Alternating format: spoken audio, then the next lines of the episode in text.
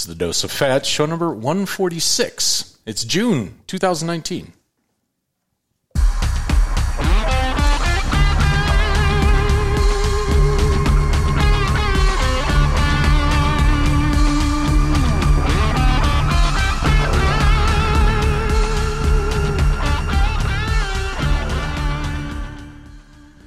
Welcome to the Dose of Fat podcast, where racing and beer try to peacefully coexist with fun. Here's your hosts, Leia and Gomez. Hi, it's good to be back and fat.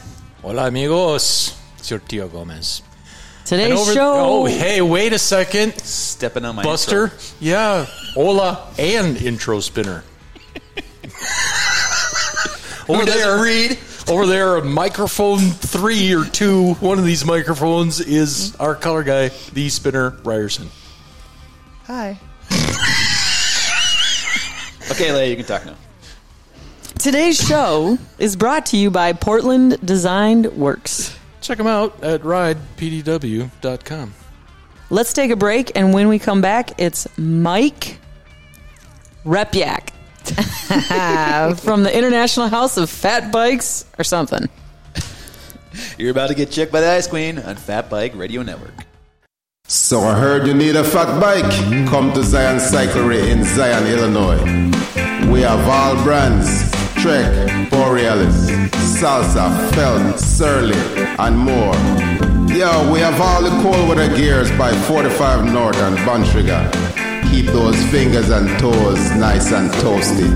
We fix bikes also, so you have any problem? Brakes, gears, suspension? We have the best mechanics in town. So yeah, visit us at zioncyclery.com. You're tuned, You're tuned to Fat Bike Fat Radio. Radio. We're back with another of my fabulous guests, Mr. Mike Repyak. Hey guys. hey, Mike, how are you? awesome. Doing great. Good to be here with you guys. See? I told you. So we- you're here. You I told you survived the Battle of Camrock. I did. I came out of retirement. Haven't raced in about 10 years and it's hurting a little bit. But I also had a couple beers while I was racing and maybe a couple beforehand too. So And it maybe helped some me go faster. No, Yeah. no, No? none after. Did you get the I- beer hand-ups from Spinner's No, operation? No. No, no, I only brought enough for me. I only Were had- you cycling around the course? No, that was at that was the course marshal at that corner. For all the people that come in too fast. Mm-hmm. At uh, yeah, I only had a few PBRs and I gave one away. Pull pull people off if they didn't make that corner. There's a few. Um, Over I had my big fat overhit it a little so bit. was loaded up, and I had my floor pump. There's a few, few people that borrowed my floor pump. That might be illegal. I don't know. Nobody's got to know. Is it self-supported? Is that a rule? No, I don't know. think so. You can only uh, get help from other racers.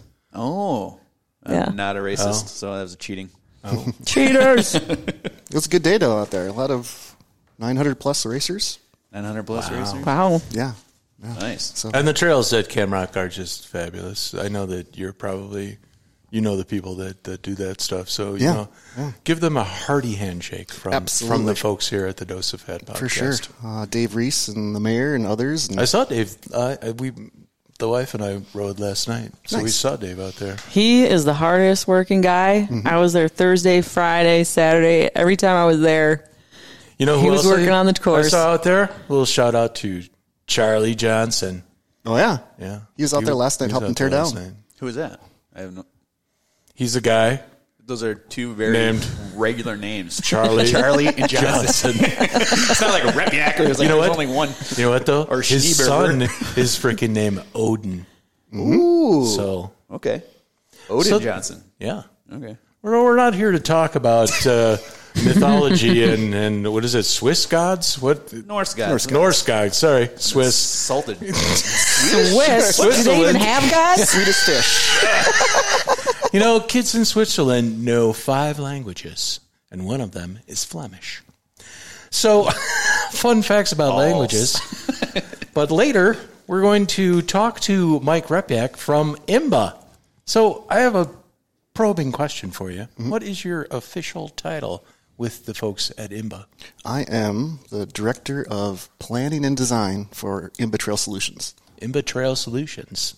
So, Director.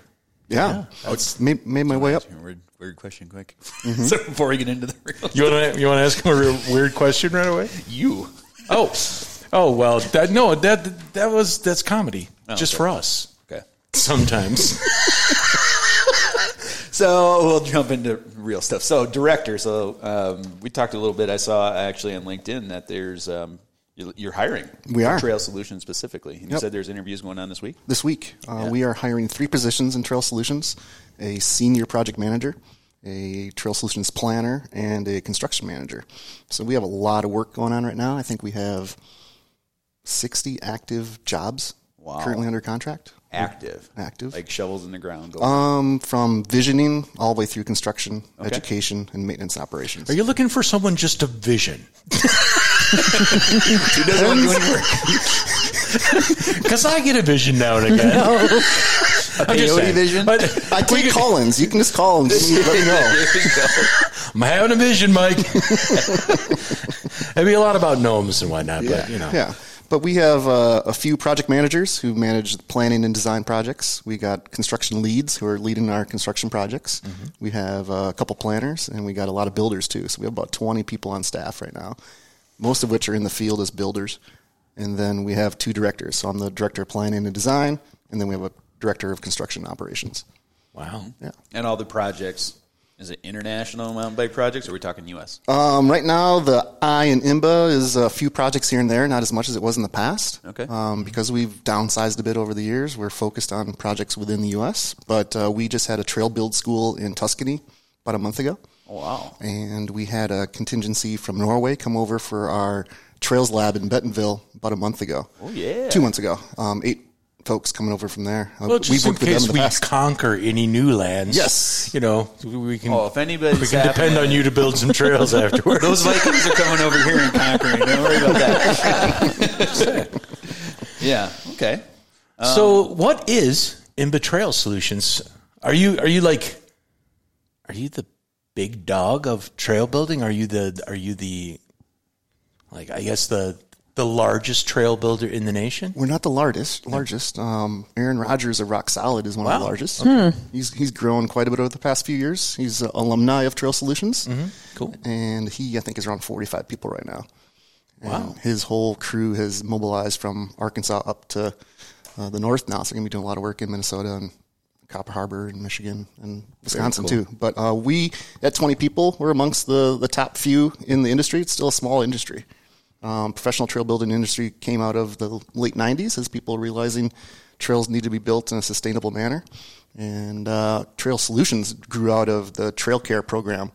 So Trail Care crew, you might have remembered back when Oh, sure. uh, the Imba Imbaroos be driving around the Subaru sponsored Hey Imbas. man, I I was like a like a real in person, not just Facebook friend of Scott and Rita Yep. Frygren. So, you know, the two kids at the table just looked at me like I'd like I just landed on Earth. I have antenna. I remember that car. I've been to a few places where that car has been. They had the trail days, Imbomobile I for a don't- while. I didn't remember their names. And I know that IMBA Trail Solutions has been involved in more recent years, and they, they designed the new upgrade at Emma Carlin at Kettle. Yep. They came and, and did all the planning, planning and design. Richard then- Edwards, my co-director, Oh, right uh, did that work. Yep. Cool. Yep. But Trail Solutions came out of Trail Care Crew, which was this husband and wife, boyfriend girlfriend couple that was out every weekend teaching people about sustainable trail design and construction for a two-year period, and that started in the late '90s all the way through, I believe, about 2014, 2015. And out of that knowledge that everybody was gaining through those sessions, we started developing curriculum on education, but then taking the methods and employing them in a consulting role. So at Trail Solutions, we are a fee-for-service consulting program within IMBA, and the revenue that we generate supports the overall nonprofit. So we're doing consulting work on visioning trail plans, design, master plans, construction, maintenance and operations plans. Where are some of your uh, projects Currently, this year? Yeah. currently, right now, we just finished up a NICA specific design and construction down in Anniston, Alabama. Meant to be their state championship course, which they'll probably run a state championship next year. They're going to do some local races first. Now, when you design a course for NICA, do you have recharging stations for their iPhones in certain spots at the, at the course? Or, uh, or is there Wi Fi? Those are very key, but not part of our design criteria. Those should be added to those little uh, bike uh, fixer upper stations. There you go. a little- SARS bike rack. Yeah. Solar panels Yeah. and charging station. Yeah. There you go. Maybe, you know, and yeah, I, I would think that we could combine real riding with virtual riding in some sort of video game to get to, to get those kids involved. Yeah, might happen. All right. The But not, the key to not that- IMBA Trail Solutions. No, no. See, and that's where I say, Oh, here you know, comes one of his visions. I could, I could be your vision guy. I like it. I like Gomez vision. You're gonna you're gonna need a big screen TV that will hover along. There you go. There you go. Well, the key to those designs are um, balancing passing zones with single track. Gotcha. And NICA does have some standards for venues on space available, how long the start should be, how long the finish chute should be, and grades so that they spread kids out as they're going out and they get into single track and they alternate between passing zones and get into single track. And they want a certain amount of time for each lap and a certain amount of vertical for each lap too. So it's fun to design. You almost design more though for the spectator during events than you do for the racer because spectators outnumber the racers. So managing that visitation is pretty huge. Oh yeah. Yep. So, Interesting. Yeah, a lot of parents want to see where the kids are going. That's always been a big thing because you're in the woods. Exactly. Seeing Building the start and finish, building and that's football stadiums that are mountain bike trails. Like think about how many football stadiums you see as you drive around America, kids. You're gonna see mountain bike trails like that. Oh, There's only 34. But wow! I just The high school I don't know how many- sports studs now are mountain bikers. yeah, Yeah, definitely. That's Pretty cool. exciting. So that's one of the projects we just wrapped up. We're also uh, going to be building Deep Creek, Maryland State Park there that has some really awesome, rocky, technical, gnarly trail. That's all over the place. Yeah, yeah, we're all over. We got projects in Utah, Pacific Northwest, Colorado. We just got a signed contract for doing some training and build at Rapo Basin ski area. What That's if it uh, stops snowing up there. in the in Still the snowing now? area that I like to call the Great Lakes, since you know that's my name. Yeah, Anything here? yeah You know? absolutely. So locally here around Madison, we're supporting Corp with uh, the Blue Mound Master Plan update that they're doing. Right on. They're going back into that planning process. Can you tell me about this? I want Blue Mounds to be. Oh, it's We've- like it can be Please, so good. Please like put trails make that it are happen. rideable in there. Yes. We're trying. We're trying. trails that are actually fun. Oh, hey, yeah. So Holy Scott shit. and Rita, if you're out there listening, those are the two that mm-hmm. that There's so much cracked- potential. Tons of like potential. Crack please, something open. happen We're out there. just delayed due to some litigation. yeah. Oh, really? Yeah. They're fighting the snowmobilers. Is it the still. snowmobilers? Can't be announcing. Well, there's been a couple meetings. I go to the meetings. You Yep. go to those meetings? So there was a recent meeting in March, I believe it was, The for DNR the meeting? DNR public input. They're meeting with stakeholders. So we actually had a meeting with, we, we called a meeting with them as Corp um, last week, talked Mm-hmm. about what Corp would like to see for trails out there and having me involved. And I used to work for the DNR for a couple of years as a trails coordinator. So understand the process a little bit helps as a consultant on the other Because side. that place has the potential to be a huge destination. Mm-hmm. Absolutely. The terrain there is great. Is And amazing. we're just kind of stuck with some legacy trails there that need to be um, rerouted and some additional uh, development there. So hopefully some exciting stuff there. But we're also working up in La Crosse. Uh, that's one of our Trail Accelerator Grant awardees.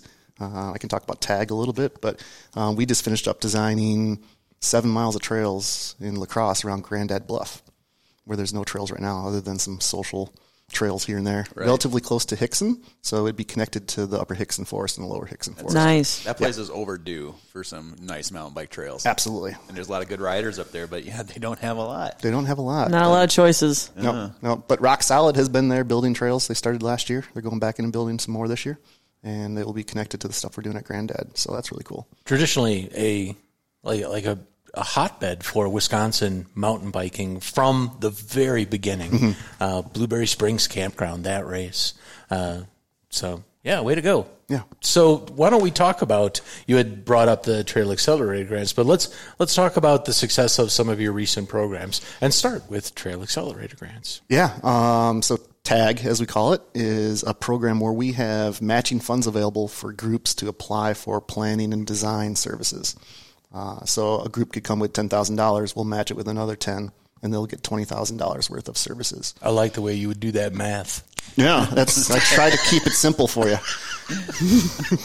um, so we started those awards uh, last fall, and we awarded three last fall. Um, La Crosse being one of them, doing planning and design for them. One in uh, southwestern Arkansas, uh, DeQueen Lake, which is a Army Corps engineer property, and we've planned around 40 miles of trails down there. And another one is near Chattanooga, Tennessee, uh, very much a gravity oriented downhill free ride site. It has some awesome rocks. You talk about Blue Mountain has cool rocks. The pictures from Chattanooga there is really cool. So that's our first three, and we just awarded four, which includes one here in Madison. So I uh, recused myself from scoring it and voting on it since I was I'm a local, but um, we are going to be doing a feasibility study of all 6,000 acres that City of Madison has as public lands. Awesome. Trying to connect. We're looking at connectivity. We're looking at pocket parks. We're looking at trail systems. Pocket parks. Okay, I know. I just by the name, I know what that is. But that's mm-hmm. that's really pocket cool. bike park. So Yeah. where can we drop a pump track or a skills development loop alongside the awesome hard surface trail networks that we have throughout Madison? Because we don't have very much for natural surface in town. Right. So let's make that happen. And uh, Corey Stelgis from uh, Yep. City of Madison Parks. Nobody and- likes that guy. Former guest, former guest of the show, Yes. or I think he was on the He's Danger he's a Gnome. danger gnome. Danger Dome, that's Yeah. right. Yep. But uh, been working with him. He's really the champion within the city there to get this rolling, along with Corp. Dan Daco at Corp did some great uh, initial legwork at looking at what's possible in Madison. So we're taking that work along with uh, Corey going down to our Trails Labs in Bentonville, learning about what it takes to vision through construction of, of projects. So that's Madison. Uh, we're doing a bike park design in Omaha, Nebraska. And then we have two other projects down in Tennessee. Tennessee is kind of the next arms race in trail development. Omaha, Nebraska, the epicenter of Arbor Day. Hmm. it's another fun fact. this is a fun Another- fact that's show. like, we're going to call that Gomez fact. I don't think there's any fact. There's no Gomez fact-checking. Vision Facts. Uh, so these areas that you're mentioning, so this is not uh, IMBA specific clubs, right? So anybody just so even though you're in you're associated with IMBA, you don't need to be an IMBA member, Absolutely or not. chapter to get your services. Absolutely not. Okay. Um, that may have been the case in past years, but uh, hasn't been for a while now. So uh, Trail Accelerator grants are really open for communities, state organizations, and other nonprofits to apply for, and we actually don't allow IMBA chapters to apply for it Oh wow! because we want to have the land managers heavily involved in the process. Okay, So there could be groups that would come in that don't have a relationship with the land manager asking for funds for planning and design, but we won't fund that because we want to see a project that is closer to implementation. How are you raising the funds to donate? Um, we have a development um, staff in IMBA who are out there getting dollars from individual donations to larger industry donations. Uh, the Walton Family Foundation is a large uh, supporter of IMBA, so um, many of the dollars for our first trail accelerator grants is coming from the Walton Family Foundation, and it was geo fenced to the central states where it wasn't open to the coasts at all. But our next round that we're doing, we are now opening it up coast to coast because we're getting other dollars in for that. Bake sales, meat raffles, the gnome underground, gnome criminal Well, underground. that's where you know, all of the, that. getting the youth involved is so important. Is because now once you have someone's kids involved, now they want to donate money because Mm-hmm. they want their kids to have the best. oh yeah. I mean, it, any kind of sport, you get the kids in, and now all of a sudden money's going to flow that way. Absolutely. Finally, that's it's really like a coming of age for mountain biking in that we have the second generation Mm-hmm. of mountain bikers that are racing right now. Yeah, we They're have not just being born. our next trail stewards are kids that are racing right now. Our next trail professionals are racing right now. Because when we're out doing some training or work with kids, they're like, "How did you get into the industry?" Like, oh, I was a rider, but I got into landscape architecture and planning. Worked in the ski industry for 15 years, and I got kicked in the head by a draft horse. there seems to be a big transition from the skiers to the mountain bikers. Um, well, and our next guest, we're going to talk about that too. But uh, was that a natural progression? Is that just how people work? Well, it's a really niche industry Okay. as a professional. So I kind of made my path as I went along, being a rider and a skier from a young age, and always wanted to be working in some manner in the ski industry, and that then turned into doing four season recreation planning in the ski industry around the world. And uh, my wife and I wanted to move back to Wisconsin. We were living in Breckenridge, and uh, coming back here, worked for the DNR for a couple of years, and the opportunity for IMBA came up, and it's been a great fit. Awesome. Yeah. So, talk to us about trail labs. Are there anything like meth labs? Mm, very different. Very different. Just as Gomez is out. Time for your potty break. I'm out. Go take your pills. Oh no, that was just comedy, kids. And we're laughing. Good job. Yeah, yeah, good. so, Trail Labs, uh, we host three of them a year. You down in uh, Bentonville, Arkansas, where we invite mayors of cities, uh, members of economic development committees, uh, tourism boards, folks that don't necessarily live and breathe mountain biking like all of us do, and they want to learn about what it takes to envision a project, fundraise for a project, plan, design, activate, and promote, and even measure the success of it. So uh, we do a two and a half day workshop in Bentonville where the mornings we're in classroom setting, listening to me talk a lot with a few others talking a lot, and then we go out in the field and look at all the great trails around Bentonville. Uh, so people can see what can happen on public lands. Because when you show videos of mountain bikers to a mayor, their head may explode on, oh my God, we're going to put that on our public lands? People are going to die. so we go out to Coler Creek, and Gary Vernon, who is uh, our main contact at the Walton Family Foundation, awesome guy, amazing rider, he goes out and rides Drop the Hammer and rolls up and then talks to everybody about the development of Coler Creek for an hour or so. And we go look at the bicycle playground in Bentonville. And we go out into Bella Vista and look at uh, concrete pump track and uh, progressive bike ramps playground. So it's uh, awesome to see the light bulbs go off or even explode above people's heads as we're talking about this stuff. And Like, we've wow, this is doable. this is doable, and we talk about the benefits of trails, uh, economic impact, the health and wellness, community building. Uh, it hits so many marks for uh, improving your community and doing that community connectivity. Um, it's pretty exciting, and we have already had Trails Lab attendees from last year building trails right now. You too could have a highly sophisticated bike theft ring in your city. Just kidding. Crime is wrong. So this is so it's not just like a folding table out in the woods next to a bunch of pickup trucks with the tailgates down, Nope. and some pizza boxes and Gatorade cups. That's not what's going on here. No, you have no. classroom. This that- is- Guys in suits. guys in suits. No you wear a suits. suit. No, heck no. Man. Last Uh, time I wore a suit. with the elbow pads? Nope, No? Nothing? No, Okay. nothing like that. We're pretty casual. Okay. Um, but No official looking jumpsuit or We might get a couple sport coats with some of the mayors that show up at the beginning, but day two they're shorts and t-shirts. Um, but it's it's pretty awesome. Very cool. Yeah, yeah, definitely. Well, well, Okay, it's been put on me that I have to ask about the clunky butt sauce. we asked about everything else. I think that's that's probably Gomez vision. I really don't even know what that's, that's about. uh, What is do you that guys, about? Do you guys know uh, bicycle pubes? That's a that's a that's a bicycle pubes term. Clunky butt sauce. If a bike has like clunker handlebars, it has clunky butt sauce. So are you into uh, the, the- now- now- now Are you know. into the retro clunker mu- movement? Are you Where the hell is he going today? what- Seriously. He was in the basement too long this morning. what's what special bike fetishes do you have? Like what's your what like Oh, non-bike if you, if you had to put yourself into you know a nutshell, what kind of riding and what kind of rider is Mike Repyak? Hmm. Ten years ago, I would have said cross country racer, cross country focused. But after riding bike optimized trails and riding some big rigs, I really enjoy enjoy the free riding.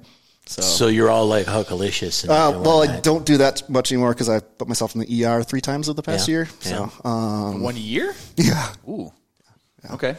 two were for free riding. One was for just taking in the landscape and fell off a cliff. So, That'll happen. did you ever thought about being a fro rider and getting Mm. the, the permanent? The red perm. Yeah. I don't know about that. My dad rocked that in the '80s, but I'm not going to try right, that now. power to the people. I, I, I think I like your dad already. If you had the big or red fro, man, I've seen that, but I don't think it would work on me very well. that's it's, Norwegians don't need big red froze. It's a it's a it's a disturbing it's a disturbing reality when you realize that you're just like your dad. Everybody gets it, and you know uh, Yeah. some people handle it better than others. That's what Gomez's kids say. But uh, you're uh, Oh my god! are you a certified drone pilot and a craft brewer? Uh, drone pilot, occasional craft brewer, like drinking it more than I brew it. Um, that's always a problem when yeah, you're doing that. yeah, yeah, absolutely. But I really enjoy photography and video videography. Um, out at the battle this weekend and got some great footage and photos and get some sick edits coming, bro. And you got to see Leia. It wasn't just a blur on the screen. There was Yep. actually a. The Leia- drone the- the- barely kept up with her. yeah. She was what 50 yards ahead of the pack when she hit the top of the hill. Yeah. Did you hear me say you look really good today?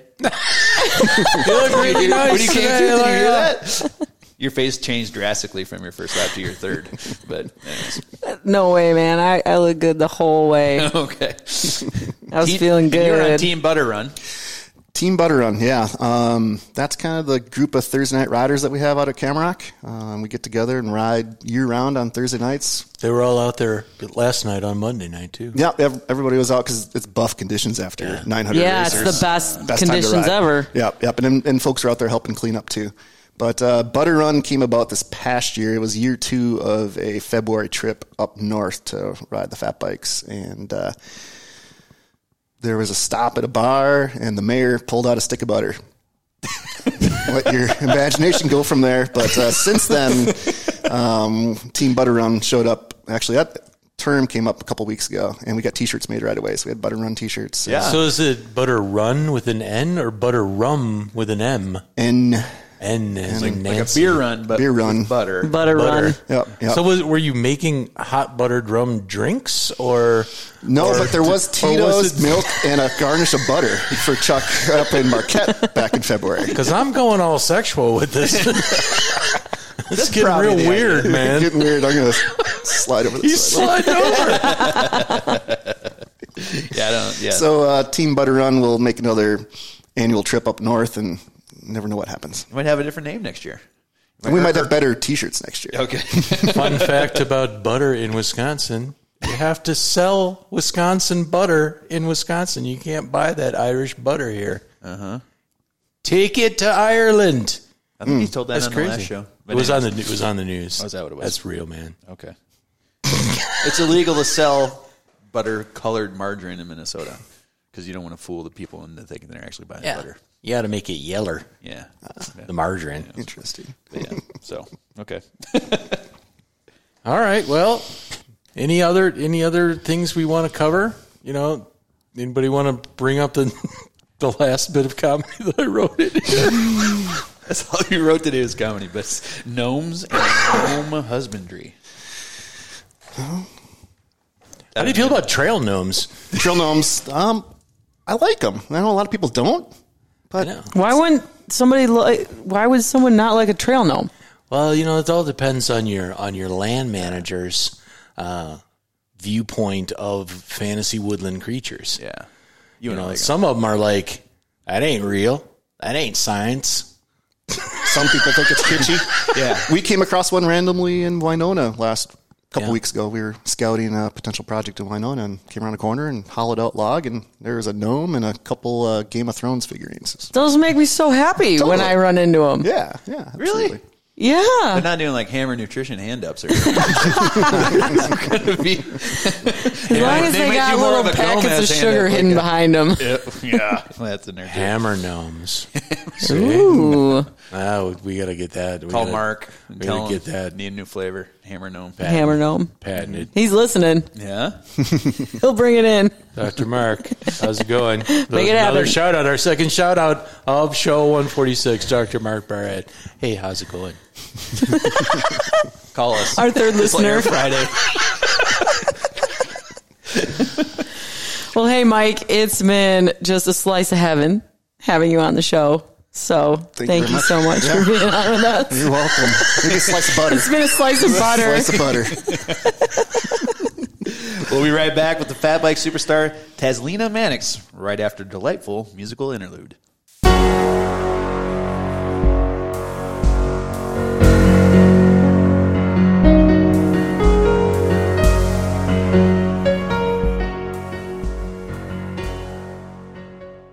Welcome back to the Dose of Fat podcast, where ladies will now take control of the program because we are super stoked to introduce, straight out of Talkeetna, Alaska, Mrs. Tazlina Mannix. How you doing? Good. How are you? We're doing good. We're super excited to interview you today because you are a badass. Hi, Tazlina. It's Gomez. Say hi, Spinner. Hi, Gomez. Hi, Spinner. No. Hi, Tazlina. So, um, hey, why don't you uh, start by telling us a little bit about yourself? You kind of had a different kind of upbringing.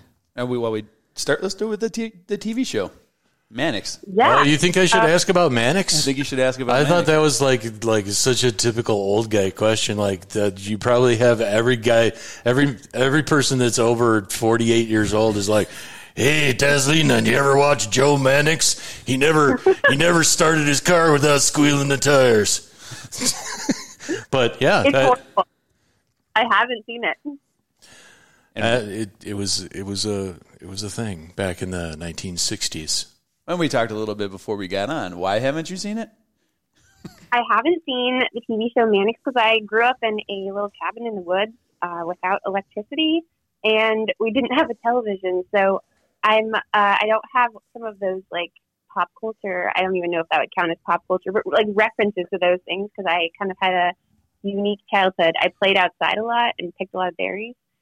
Um, and I haven't seen the TV show- show Mannix, but I probably should watch it this evening because now I'm a little embarrassed. I'm gonna have to watch it too. I've never heard of it. So Well, and the, the fact that, that it was probably a TV show uh, on network television, probably I don't know, thirty years before you were born. Way before our time, girl. So Sometimes we have to let the old guys just talk amongst Yeah. was themselves. it black and white when you watch TV? I was color, dude. okay. So, um, tell me this: like, how did kids living where you live get to school? Yeah, good question. So, um, I we lived about a mile off the road system, so um, and that was kind of common for our neighborhood. And I use the word neighborhood kind of loosely because it wasn't really a neighborhood like most people uh, experience. But we all kind of congregated a bus stop, but we all like walked. I cross country skied um, when there was snow on the ground, um, and I guess I biked sometimes too. I had a neighbor who dog mushed um, and tied her dog up at the bus stop. Um, so we kind of um, used all different modes of transportation to get to the bus stop, and then took the bus to school. so as as a little girl, you're you're there in winter, and it's it's dark when you go to school. It's dark when you come home, and you're skiing by yourself in the woods. Aren't you afraid of the big bad wolf? Yeah, you know, um, it's kind of funny because I, well, my dad, I guess when I was super young, when I was like in kindergarten, um, would ski with me to the bus stop. Um, my mom sometimes too. She's a teacher, so she'd usually go before me. Um, and then when I got older, I'd go on my own, and I, I wasn't really afraid of that because that was kind of what I knew. You know, being out in the woods was just totally common for us. Um, and I didn't really have ever have any problems. I never ran into a bear. Um, a couple times I had to like deviate from the trail to get home from school because of a moose, but it's not something that scared me because it was just so normal. Yeah, those moose are like ninjas. They like kick out with Yeah. those with those hooves and Yeah, they're scary, whoa. and they like trails too, especially when the snow is deep. So it's something definitely. I'm I'm actually more surprised my parents weren't concerned about it. They didn't seem to be worried about me, so I wasn't worried about myself. They knew you were a badass from a young age. I don't know. They knew something because they gave you such a badass name. That's what I thought. They were like, "This is the child that will grow to be a national champion of badassness." Yeah. different. Speaking speaking of that, tell us how you got involved in uh, competing into the um, the skiing. Yeah. So, um, I, I, I mean, I really the kind of entry into sports of all kinds was living off the road because, um, you know, you used your body to get where you wanted to go instead of being going in a car. So, um, I got really into. I walked a lot. I got into running, and I got into cross country skiing, and I skied um, all over the place for transportation. Um, and so that lifestyle just kind of led to um, racing and, and training for ski racing. Um, and I, um, so I ski raced when I was in elementary school and did junior Nordic, and then I ski raced um, in middle school and high school, and skied for um, Team Alaska at junior nationals, and then um, eventually went on to ski race professionally um, after high school. And so it was just kind of a lifestyle, and I really developed a love for it. Um, Did you ever uh, race against Katarina Nash? you know, so she, she's older. than She's a me. little older. Okay. Yeah, um, and a super amazing athlete. I don't really think I ever raced directly um, against her, but um, I certainly know who she is. And then Marcus Nash, her husband, um, was on the USC team before I was, um, but I I don't actually know him because we didn't really overlap. But I know who he is. And I see that you have quite a resume of, of cross country ski accomplishments. Uh, second place in the Birkebeiner. Yeah, and, the Birkie. And uh, eighth and ninth place in world championships in under 23. So those are, you, you, you are uh, what I would call an elite athlete. You're like one of those, one of those people that can make oxygen into energy really efficiency, really Well, efficiently. I'm I'm currently retired though. I I quit professionally racing in 2010, so now I'm just doing it for fun and and I don't know. I still love to to exercise and to race. So, what got you into the fat biking and the mountain biking? So, you know, I was kind of burned out on ski racing. Um, it's a pretty intense lifestyle. Your life just centers around um, skiing, which it makes sense if you're doing it at the professional level. But by the time I quit racing, I was getting sick a lot and um, just like mentally ready for something different. Um, and so, kind of funny actually, when I decided to um, to leave, to retire from professional ski racing, um, I just like decided I wanted to bike and um, it was funny because I actually really didn't like biking when I was skiing. When I was training for skiing, I was terrible. And a couple times I was injured and had to bike instead of run or roller ski, and I hated it. and so my boyfriend at the time, who's now my husband, um, when I told him I wanted to go bike Johnson Pass, like two weeks after I quit training for sea racing, he looked at me like I was crazy. Um, but I was just ready for a new challenge, and I still like to exercise. I just wanted to do something different and learn something new. And so um, I was a pretty bad biker, but it was just when I first started, it was just really fun to to try something new and have a new challenge. And um, so I started mountain biking a little bit. Um, still not a super great mountain biker, um, but then um, we're we're friends with uh, Greg Matyas at Speedway Cycles, and um, he created Fatback Bikes, and um, he got us kind of well, he got my husband at first interested in fat biking. And um, it wasn't long before we bought our first fat bikes. And I, I guess the rest is just like we, we love it. And we just have done more and more races and gone more and more cool places on bikes, especially fat bikes. And you're relatively new. Uh, th- one of the things that when when I learned about your successes, uh, it reminded me of the same way that Leia two years ago kind of came on the scene and started winning all these big races. And she came out of out of what I thought nowhere, and and that's kind of the same. Like I hadn't heard of you before. Uh, it was always. Uh, Heather Best and, and, and other ladies who were who were winning the big races up there, and you came out and won the Little Su and the Talkeetna Trio, right? In in 2018. Yeah, I um I've kind of done the trails for a while because it's in my hometown, and so it just is a really fun way to see trails and to go back home and do th- do something at home, and um and so been doing the trio for a while. I did the first trio actually, which is a really soft year, and it was so challenging, and I knew nothing about tire pressure, and I look back at that and kind of just chuckle.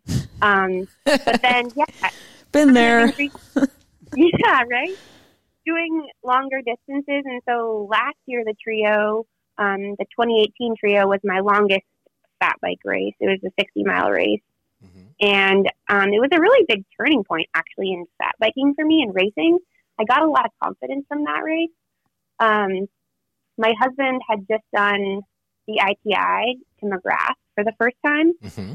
and um, he was really tired and he was racing and I was racing and I rode with him for a while and I think he believed more in me than I believed in myself in terms of like my ability to ride hard and ride with um, kind of the lead men and um, so he he kind of encouraged me to take risks in that race. And I went from being like way far back to just like picking off groups of people. And then um, together we kind of blew apart this pack of men. Um, he was like, just go for it, just go around them. And um, I was just bonking in the bike is like the worst bonk. It's way worse than skiing, I think. And so I, I was kind of afraid of it. And um, so that race was, I think, a turning point for me in longer distance fat bike racing. Um, and then I went on to do some 100 milers this year, which was really fun. Tell us about the White Mountains 100. The White Mountains 100 is an amazing race. I had no idea how incredible the scenery is up there and the terrain. It's it's just I I can't believe that I've lived in Alaska my whole life and haven't experienced the White Mountains until this year. Um, so I after doing the trio last year, I knew I wanted to kind of go for something bigger, do the hundred mile distance, and I was really intrigued by the White Mountains. But it's a really hard race to get into. I think they cap it at like a hundred people, and so it's kind of known for having the wait list. And um, anyway, so I decided when registration opened up just to put my name in the lottery. Um, and my husband did the same. And we were both on the wait list, and I was in a really bad spot on the wait list. I was like fifth from the bottom or something like that. Um, but I'd heard that if you just show up there, you might be able to get a spot in the race. So my husband um, was offered a spot off the wait list before um, the White Mountains weekend, and then um, we drove up there, and I was hoping to get in, and um, kind of heard. Um, actually, we were in Talkeetna en route to Fairbanks, and um, and Greg at Speedway Cycles and Fatback Bikes had a spot, um, had a sponsored Oh, cool. rider spot open up. Um, the rider couldn't make it, and so he offered it to me, which was super lucky because I don't think I would have gotten in otherwise. So it just like was very, very nice of him. So um, the race was amazing. It, we had great conditions. I've heard that it can be really soft, and this year we had really firm conditions. Um, I think it was kind of a, a record-setting year. There haven't been that many that have been that that firm. How long did it take Um, you? It took me nine hours and like 41 minutes, I believe. Okay, so what about like like food and nutrition and not freezing? I mean, how did you? There's four Do this. checkpoints on that course, I think, or three checkpoints on that course. Um, I think there are, there's like 20, 40, 60, and 80. I think there's every 20 miles there's a, a check checkpoint or thereabouts. Um, so it's kind of crazy because um, Fairbanks can be really cold, and it but it is in late March and there's a lot of daylight, and it was really warm, like unseasonably warm. Um, I think the temperatures almost if they didn't get into the 50s, they were really close. So really warm Okay, almost too warm. I mean, I'm an Alaskan. I I prefer like I don't know, 20 degrees is pretty great. I think even teens. Um, so um, it was. I was kind of concerned about the heat. I ended up riding in just like uh, bike tights and like a long underwear shirt. It was so warm. Um, nutrition, I'm still figuring out for sure. 100 miles is a long time, uh, or is a long distance, and you're on the bike for a long time. And um, difference in ski racing for sure. We never eat ski racing, even like in the Birkie, you know, like I would just take um, sports drink feeds and Coke feeds. Um, ski racing and bike racing is a whole different ballgame. So, um, certainly still learning it. I get pretty nauseous riding. Actually, I didn't. It's kind of weird. I my stomach gets pretty upset. So, um, I eat a lot of gummies, which sounds really strange to some people, but like gummy worms seem to fit pretty well with me. Um, Yeah, And I, I know a lot of people that eat eat candy. yeah, those those Haribo, uh, um, Haribo gummy bears. the gummy bears are a popular one. Yeah. Right. It's nice to have something that's kind of um, like the bears are kind of small, it's kind of hard to grab. I have really cold hands, so I have to wear pretty thick gloves, so my dexterity is fairly poor. But any kind of gummy thing seems to work out pretty well. Um, the challenge too, I, I've learned of racing in Alaska, at least on fat bikes, is things freezing, and it wasn't a concern in White Mountains, but in the Susitna 100 this year, um, it was pretty cold, at least at the start of the race, like the first half, and so a lot of stuff freezes and you know you can break your teeth on certain Yeah. types of food. So I've been experimenting a lot. I mean, I like eat Oreos and I don't know. I mean, I haven't really found anything perfect. Um, it's basically like whatever will fit with me. Um, Well, you got and I didn't eat talk to some of the. You have such good resources in Alaska that can that can help you there. Kevin Breitenbach was the race director of White Mountains. That guy Yeah. is an encyclopedia of uh, of knowledge on that kind of stuff. He's amazing. He's a really good guy. Um, I met him in McGrath when he was racing the ITI. I flew up there to see my husband finish and met him, and yeah, he's he's great. Yeah, the best. So what made you decide? Okay, so you start biking, and then all of a sudden you're in sixty and hundred milers. Like I've been biking for ten years, and the longest I've ever, I did like a hundred mile on the road once. you know, like like I fat. I've been fat biking for three years, and the longest I've ever been on a fat bike is thirty five miles. Do they have races that are shorter than 100 miles in Alaska? Yeah, I mean, or, or do you just Yeah. have to do long races up there? No, that's a good question. I think, um, I mean, for sure, when I started, um, I guess I started, I, my first trio was probably in like 2012 or 2013. I can't remember exactly, but right around that time. And I did the 20 mile distance in that race. And that was a really soft year, and it took me a long time. And I was having a hard time riding because of um, tire pressure and stuff. Um, but I think I'm drawn to long races. I mean, the 20 mile distance was a good way to start because I was so new. Um, but as a ski racer, I really excelled the most at distance races, which is why like the Birkie was a really good event for me. Um, I I think that it kind of brings out the best in me. Like I, I kind of like being uncomfortable, I guess, in a weird sort of way. And um, I I think it's for whatever reason, like my physiology is kind of like suited to like just go lo- a long time, not especially like not super super fast, but just to keep on going. Um, so I've known that about myself from ski racing. Um, and so I think I'm just drawn to long distances. And so for me, it was like do a 20 mile race and then the next year do the 40 mile trio and then, you know, go for the 60 mile, um, I guess, yeah, 60 mile trio and the 50K, Susitna 100. So I just kind of did these like, So you did build yourself up. You built your way up Yeah. to that, yeah. But then, I mean, the 60 mile trio was my longest ride, longest ride or race um, up until last year. And then this year, I was like, okay, I'm going to do a 100 miler. And then I was really nervous before this Susitna 100 because I hadn't ridden 100 miles. So we did some, I think our longest ride was 80 miles. We rode out um, on the I Did a Iditarod Trail Invitational course from Deshka Landing out to Skwentna, one of the kind of the first, one of the first checkpoints on that race.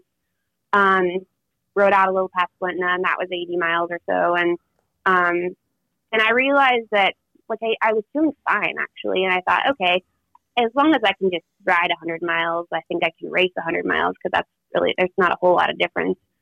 Um, and so I don't know. It was a big jump from 60 to 100, but it was actually way more fun than I thought it would be. Wow. yeah. I, I, here's another thing that this is so much. You're so much like Leia. Is like you wrote, you know, in the Susitna 100 that you were psyched that you were able to stay with the men, the the lead pack of men for the first 20 miles. You know, nothing Leia likes better than Beating up on the boys. I love it. We can be friends. well, I was going to say, uh, would you ever consider going back down to a race that's only 28 miles long? Because yeah, you know, um, yeah. the Birkebeiner has a fat bike race that's like the biggest one down here, and I I worked with the director and convinced her to have an all female wave, which will leave before the men's, and we need more women. that's compete. great. Yeah, Okay. so you you know the trail. It's the same as Mm-hmm. as the ski trail, but we're we're on our fat bikes. Yeah. So you Yeah, should come down. you just got to talk to Greg at Speedway and have him send you to Birkie. Yeah, s- send him send you right down. Yeah, I um I think my strength is in the longer races, especially because I think I'm not really like a good tactical rider or it's something I'm still trying to figure out. Um I kind of just like put my head down and go. Um but I think women race really differently than men. At least women who are ski racers race really differently. Um and I think the same is true of a female cyclist. Um I think men are a lot more into tactics, and women just like really like to make each other like put each other in a lot of pain, like just to go as hard as they possibly can. um, it seems like it's just Oh my god. bad. We were just saying 'cause Leia says the same thing all the time. does- you're, you're preaching Yeah. from Leia's Bible here. Oh my god! I don't know if you guys would love each other or hate each other. I don't know. Let's see how many that. people we can blow up should- right from the start.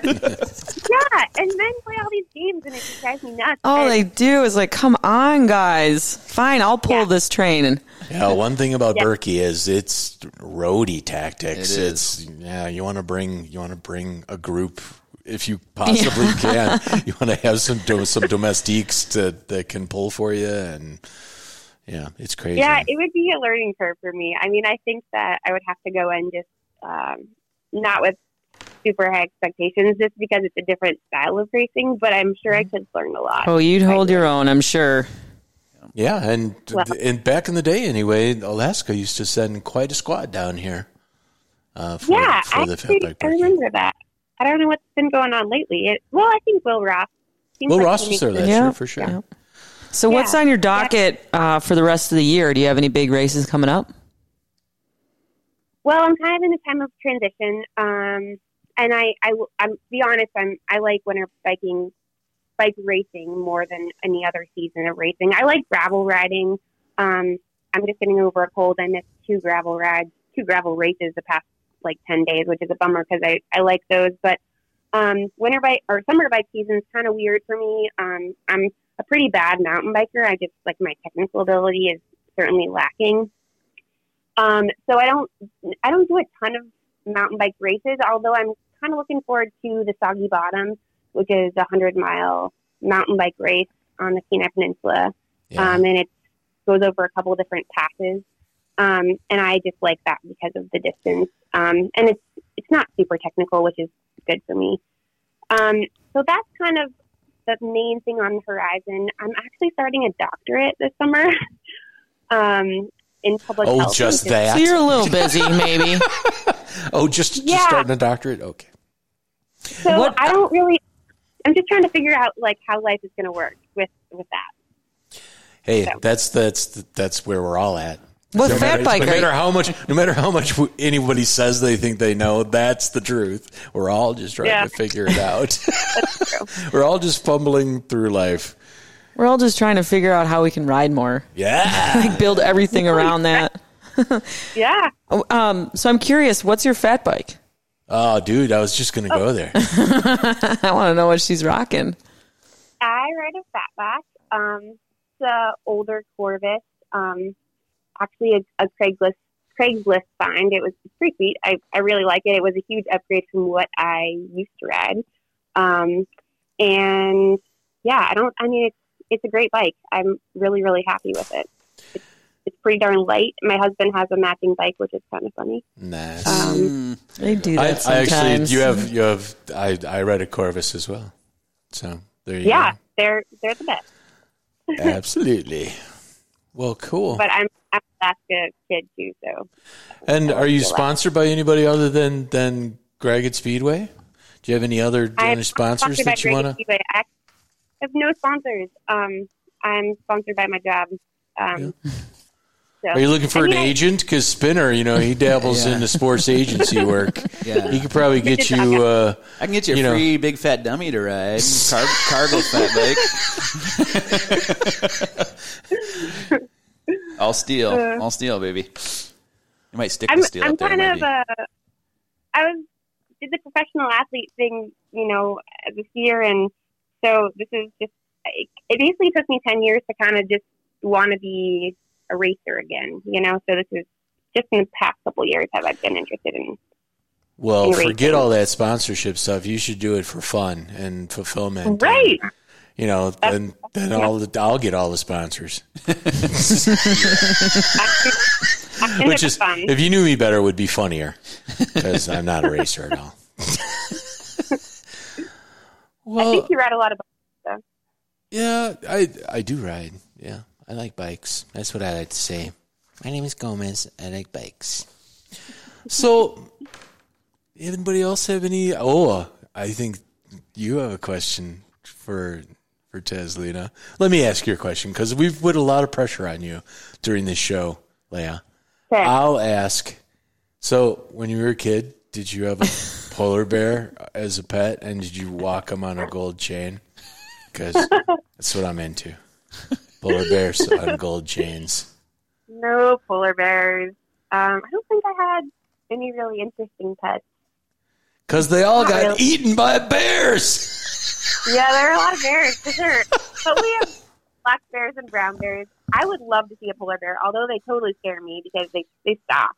So they're Right. a scary bear. Yeah, they see they see you as a snack. Do you have to Yeah. wear a bell on your bike when you ride in the woods up there? 'Cause- Um, you know, I don't I don't want to get like too political here because there's a lot of a lot of people have a lot of different opinions about their safety. It's all right. You can talk about what kind of gun you carry. I I don't I don't ride with a bell. I I mean I will if a race requires it, and some do, um, and some require bear spray. But I just try to keep my eyes and ears open, um, so I don't really do the bell thing. Um, I don't necessarily think it works, to be honest. Like. She just needs to be any- faster than the closest dude. yeah. There's an old joke. it's like, how do you tell the difference between a black bear attack or black bear scat and grizzly bear scat? And black bear scat has like blackberries and barnacles and whatnot in it, and grizzly bear scat has People pepper arms. spray and bear bells in it. Bear bells. Well, the reason I ask is Single Speed Worlds was up there a few year, few years ago, and I raced that, and we were told to ride Uh-huh. with bells on. And maybe for Yeah. out of- for people who have never rode there before, Uh, we're like, oh yeah, like- now I'm safe. You put your we were, we were not really your nipples. and- so you're saying I just got lucky Wow. I did not get eaten being drunk in the woods in Alaska with a bell Yeah, as my only I mean- protection. it makes you feel better. That's a huge part of it. I it think. did because I didn't know. Yeah, no, I mean, I don't know. I think it's better for like knowing where other people are on the race course. I don't really think it helps your bears, but that's just my personal opinion. okay. I don't know. Yeah. All right. Well, you're from Alaska, so you know a lot more about it. Ask us about Do you have a TV registered now? Holsteins, and we know about dairy cows. Okay. Are you going to send her pictures of your video? You want her to be able to watch your video? Yeah. Do you have a TV now? I do. Um, no, I actually don't have a television, but like I watch TV on my computer, just streaming it. So Oh, I'm gotcha. a little bit. Or, There you go. Way to be first- Yeah. technologically in front of I know. All of your parents and whatnot. You know, I'm just saying myself because I'm I'm watching TV wrong again. I'm doing I'm doing it wrong. I should be doing My it like parents you're have a doing it. although they have a television, no like actual TV on it, but they like watch, you know, they'll stream stuff. So Yeah. they've, Yeah, I do that too. yeah, got Wait. So, how can people your- find you on social media if they want to follow uh, follow you? You know, in your endeavors and the racing and whatnot. I I do not have a very big social media presence, but um, I am on Instagram. Um, What's your uh, code there? has uh, Mannix. Um, and I'm on Facebook as well. Just um, Tazlina and like I it. are recent Facebook friends. we are. Our That's friend, how I know you. our friend anniversary. Is that how uh, you found her? Uh, no, I found her from uh, from reading race reports and winners. Mm, the winners, Who is yes. this- Winner. Who is this person with this he just kick-ass keeps winning everything. Yeah, and came very close to setting the women's record in the White Mountains, right? Yeah, I was. I actually had my eye on it. My husband would tell you if he was on this call that I am a pretty competitive person, and it's true. Um, and I I knew what the record was, and I was watching my watch, and the last uh, like ten miles or so, the course really broke down, and I was like so bummed because I was fairly close. So, but it's good. It's like inspiration for the future to go back and see if I can shave a little time off. Right on. Well, there's there's an actual rumor that uh, I will be at next year's White Mountains 100, not to compete, but to uh, hand out frozen gnomes to people at one of the checkpoints. That's so great. I love it. There are some great checkpoints. You should go up there. They're like spectacular. The scenery is amazing. So I highly recommend it. Yeah, I have I have I have lots of of friends there that I've met in other bike events, and they're always like, "Oh, you always go to Anchorage, but you don't go to, you don't go to uh, The White Fair- Mountains. to Fairbanks. you need to come to Fairbanks. You can put it." And I'm like, "Okay, do you have polar bears on gold chains, or can I ride a muskox?" and they're always like, they say yes a little bit too quickly. I'm a little skeptical. Riding a muskox probably could be arranged if they tried pretty hard. Yeah. There you go. Well, they smell they smell bad. That's that's that's what I'm led You, to you be guys will get along.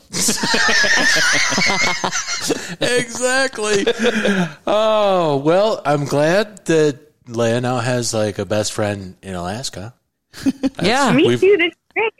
I'm coming. All right, I'm not going to do 100 miles, but Leia's really small. I'll I like could, cheer you on for maybe 30 of them. I could probably put her in some of my checked baggage when I come. Yeah, she'd fit. No, no, you should do it. 100 miles. Oh it's Oh my not. God. It's, it's, it's not.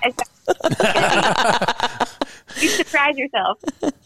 I don't know. She's she's got some. I thought you were all being all ultra marathon. I'm trying to work on endurance, but man, it's it's hard. I just want to go fast, I know, you- but you're we're like, getting For a long time. Yeah. okay. So, Well, thanks for coming on the show and uh, being such a delight. We really appreciate it. Yeah, Yeah, thank, you thank so much. I'm honored for sure. I, I feel like kind of a, a small town. You are now a celebrity to the five listeners that we have. We have five and a half. well, thanks Well, again. thanks so. Who me? She's probably saying, "What the hell did I just get into?" Who's that Gomez guy and why is he so weird? And she lives in Alaska, away from everybody, and you just outed her Instagram. I don't know if she wanted to do that. She's probably fine. Well, fuck. People want to follow her I mean, I want to. I want to know how she does in her races. right. Actually, You can't win you know, races like- and not have fan club. yeah, exactly. Okay. And that's why, you know, P.O. Box 747, Madison, Wisconsin. Join the Leia Rollins fan club. You know, oh, she just your gave me. She just gave me the fuck you, Gomez look. You have a PO Man, you lose 30 pounds and all of a sudden you got tons of energy. All of a sudden, I'm you fucking sassy snap, as snap, hell. snappy, fucking Yeah. sassy town, dude. yeah. Well, speaking of Sassy Town, this is a little segment of the show we like to call Current Affairs. Ooh, Leia, would you like to list? We were recording that. It was on there. Your mailbox. Now you, here you go. Oh, sorry. Fan mail and love letters. The PO box. find me at I'll kick your I'llKickYourAss.com. Would you like to list for our five and a half listeners the uh, the list of races that you've won between Oh, our God. last show Well, and this show? Mike was on. and We were talking about the Battle of Camrock, which was in, uh, which is in the Wisconsin Off Road Series. Won that sucker. Yeah, I won that sucker uh, for the third time, Yo, but pretty stressful was the going third in. time a charm? it was a charm. Did they give you a tiara? No, What but they gave me a thousand dollar check. Another big check for Leia. That's why dinner was on me. Damn. Thank Yeah. you. Thank for that, by the way. Yeah. Uh, yeah, that was good. I thought you said your clients bought us that dinner. we had we had you stole stuff. we had dinner before the show. We had a thousand dollar check at in your a car. miniature golf place. But you give them a plug. Yeah, at Vitense Golfland in uh, Madison, Wisconsin. Definitely check it out on date night. Yeah, Date night. yeah. We sure to didn't, score. we, did, we didn't play any golf, but but we did have some pretty good food. Spinner's checking his Tinder dates so he could set something up for Yeah. Vitense now. Yeah, you probably get instantly unmatched. Do you like to go mini golfing? No, Get the girls the And disc left. golf, man. no. I've always, you, always, you see it from the belt line. I always wonder about that place. I'm, I was glad we checked it out. And the I food was know. really good, and it's really close to my work. So, And now I've peed there. oh, you got one up on me. So, So anything did else in current affairs on the uh, under Leia's under the L? Okay, uh, definitely you guys need to make a trip out to Colorado to ride trails out there. We went to Grand Junction, which is like northeast uh, Colorado, and they had some. Oh, close to Fruita, right? Everybody Yeah, it's Fruita. like 15 minutes from It's the Fruita. far western edge. And then we were going Colorado to go. We were gonna stay in Colorado and ride at altitude, but it's still snowing, and it like was snowing while we were there. And oh, okay, well now what are we gonna do? Yeah, how did that RV work on on Loveland Pass? Yeah, well, fortunately, we were already in Grand Junction ah. by the time that storm started Gotcha. coming down, and then we're like, well, what are we gonna do? What are we gonna do? Well, Moab's only an hour away, so we just went to Utah. Oh darn, we had to go to Moab as our second choice. oh man, that place was. It is the mecca. I mean, I, you have never seen so many adventure vehicles with bikes on the back and just like people popping a squat, and they had all this uh, BLM land that's free. My first trip, my first trip to Moab mountain biking was in 1988. Oh man, I, I well, it was it was a tiny little mining town at that point, and they, had, you know, it's a gateway to a lot of national parks, but uh, it was pretty cool. oh god, Was it Now Easter, it's like was, Disneyland pilgrimage to the Mecca. biking. Seriously, huh? was it Easter weekend or not?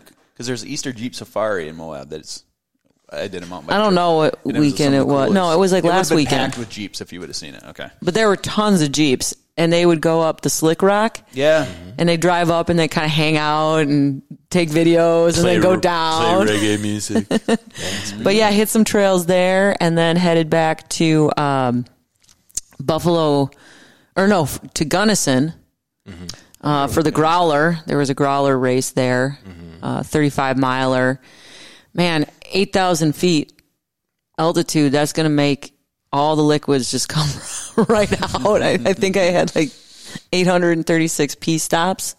Trying to acclimate to this thing is like, what? Um, yeah, and then actually we made it to Buffalo Creek, uh, which is kind of near Denver, and there was a section of the Colorado Trail that I got to jump on for a minute, and I'm going back. Like I want to do a huge epic Oh, Colorado Trail ride. It's like 400 miles. It's going to be more than 30 miles than you're used to. yeah, we're, we're like we'll do one where we'll we'll drive the car to one, you know, one spot and then start at the other and then just bike to it. But it was it's wonderful there. So yeah, definitely need to hit Colorado. And then there was the Battle of Camrock. Next week is the Borah Epic, the Borah Epic up in the Chequamegon National Forest, which is some of the sweetest trails ever. Uh, And how so that's long this that? Saturday. Super excited about that one. How long is your uh, is your elite level race at, at the Borah Epic? Is it 37? 35 something like that yeah hmm but it goes by really fast because there's not a ton of climbing it's more momentum But they take you on all the classic trails too, right? all the flow Yeah. yep super flow all day so it goes by real fast Noise. Nice. Spinner? Anything on on your schedule? Anything you want to talk about? Well, about? I was also at Camrock, but I volunteered. Somebody needs to put on this race. So Nice. somebody needs to give. and Love you don't get guys. the, uh, You were- thank you. You were in charge of like yelling Believe out all my compliments posts to people. all the You look- sponsor you're really nice- mentions. You look really nice today. Uh, yeah, that went off pretty good. There's always a problem. I think it takes uh, they're used to like hundred volunteers to put that race on for like a thousand racers. So, um, I don't know. It seemed to run well. it was perfect Yeah, It was a It beautiful was day. the, yeah it was the best race of the year yeah. and it was a party there was a band oh, I forgot to ask Tazlina about the party at the Talkeetna because Talkeetna is just supposed to have the bitchinest party. With no TVs, no music. What do they get? Dude, I don't know. hey they they have bear bells They have bear. That's probably what it is. Yeah, instead of the cowbells, they have bear bells. They sit in the corner. ding ding Yeah. No, but uh, this Thursday, so I do a monthly enduro series down in Platteville, Dubuque area, and then we're going to do a trail dog enduro where you race with your dog. Usually the enduros are a team format where you just I pick people and throw them on a team, but this time it's going to have to be a time trial, I think, because you don't want dogs racing and running against each other. So um, it'll be a short track, but it's going to be fun. I mean, I think we will. Little, um, I don't know if we have any Burmese mountain dogs. We got a lot Yeah, of- dude, you know, like my dog is like f- fat and slow, just like me. It's true. Your dog is just you like up, you. And he ends up being, but my dog's pretty cute. Yeah? and I'm not that. Would he do a lap? Would he do a lap out there? Uh, yeah, yeah. Big dog, probably bad bones. You don't want him. you don't want to have to end up woods. care, like Bernese Mountain Dogs, when they get pissed off, they don't like run away and like yip or anything. They just lay down and are like, fuck you. I'm not moving. Done. I'm tired. like, carry me. You thought you were so fucking smart. Carry me. Isn't that like Leia's race? What's that? I saw a video of you. Leia, you okay? I'm dead. I'm dying. I need food. Help me. Yeah, what race was That that? was the bear. That was my attempt at 100 miles, and it didn't end very well at all. You have Burmese mountain dog syndrome in the side of the trail. Same thing. You just threw your bike down and laid there. I My just, dog I would just, do it. I just let the bike roll away. No, we got like a lot of there. I don't. There's not a lot of big dogs. There's a poodle, um, some mountain curs. Um, there's going to be some little dogs too. Um, a lot of cattle dogs too. Not Yeah. a lot, but so yeah, it's going to be interesting. I should take a lot of pictures. I'll post post them out there. All right. That your your picture for your Facebook event was it drew my attention. It's so kick ass. So check that out. Maybe we'll put we'll put the link in the show notes for that race, which will happen the day before this show actually publishes. Oh, Suck on that, five and a half listeners. Oh, now we're down to five. we're back down to five. Back down to five. The half a listener was like, "Thank you, Gomez." Stop his feet. Whoa, this show has gone to the dogs.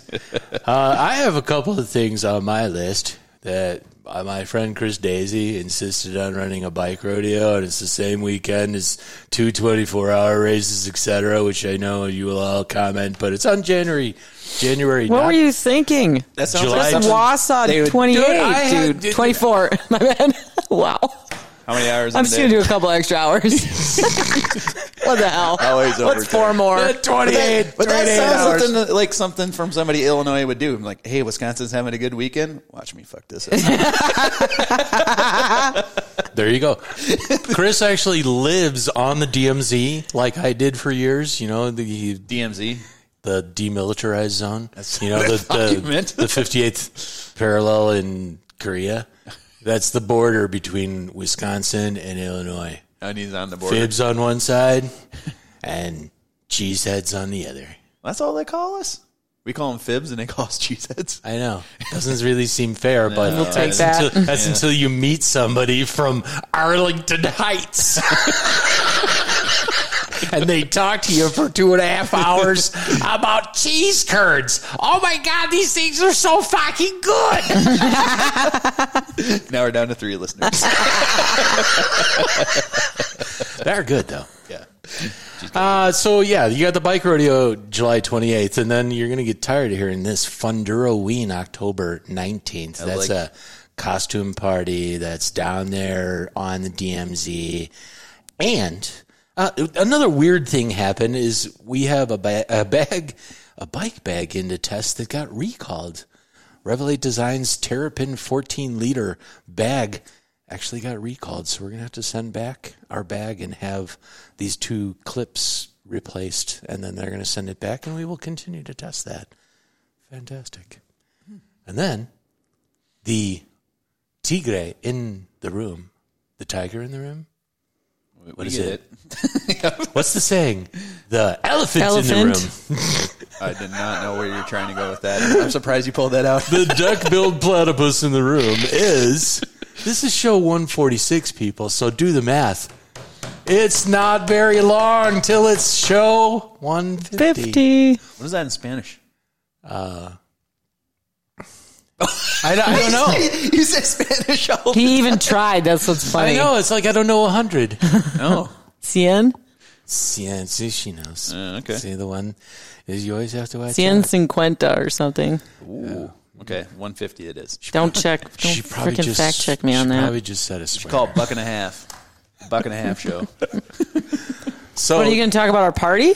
Well, Already? Leia was dumb enough to say, "Oh yeah, we could have a listener appreciation thing here. We can put them right in here and have the show right here." So, yeah, we're going to be talking to you about this. We're going to be inviting people. We're going to hand out golden tickets to VIPs who are actually going to be able to, I don't know, get punched in the gut by Leia or something. Mm-hmm. Uh, we'll come up with a better idea than that. We'll have it'll instead of like the the kissing booth, it'll be like the punch in the gut booth. No, it would be like we should. We talked about it. we we. What if they like paid this- everybody paid ten bucks for me to run over them with my bike? Ooh, that'd be awesome.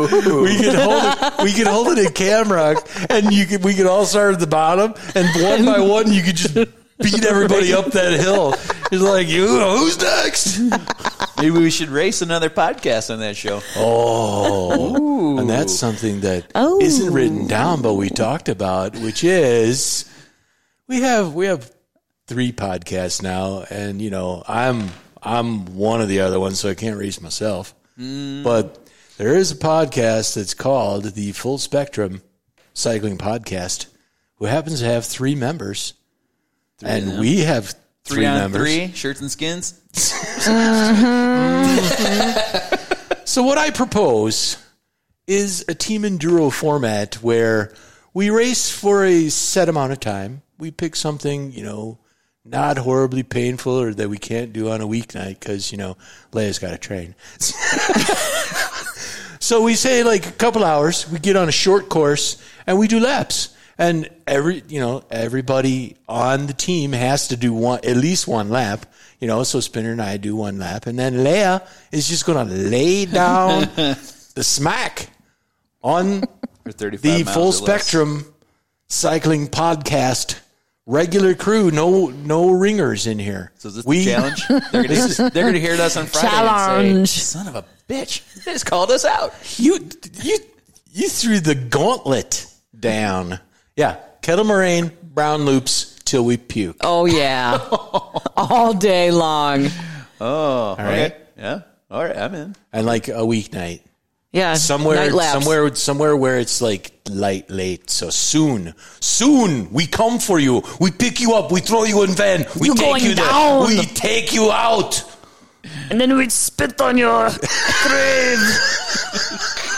I'm not gonna go that far, but all right. Our show this evening has been brought to you by our friends at Portland Design Works. Portland Design Works celebrating their 10 year anniversary. Check out the Lucky Cat bottle cage at ridepdw.com. Check us out on Instagram at fatbike.com. Till then, sweet dreams, bitches. Crank it. Hide, us, hide our, hide us. Oh. He's trying to shut us up. That was a good part of the last show. Leave us.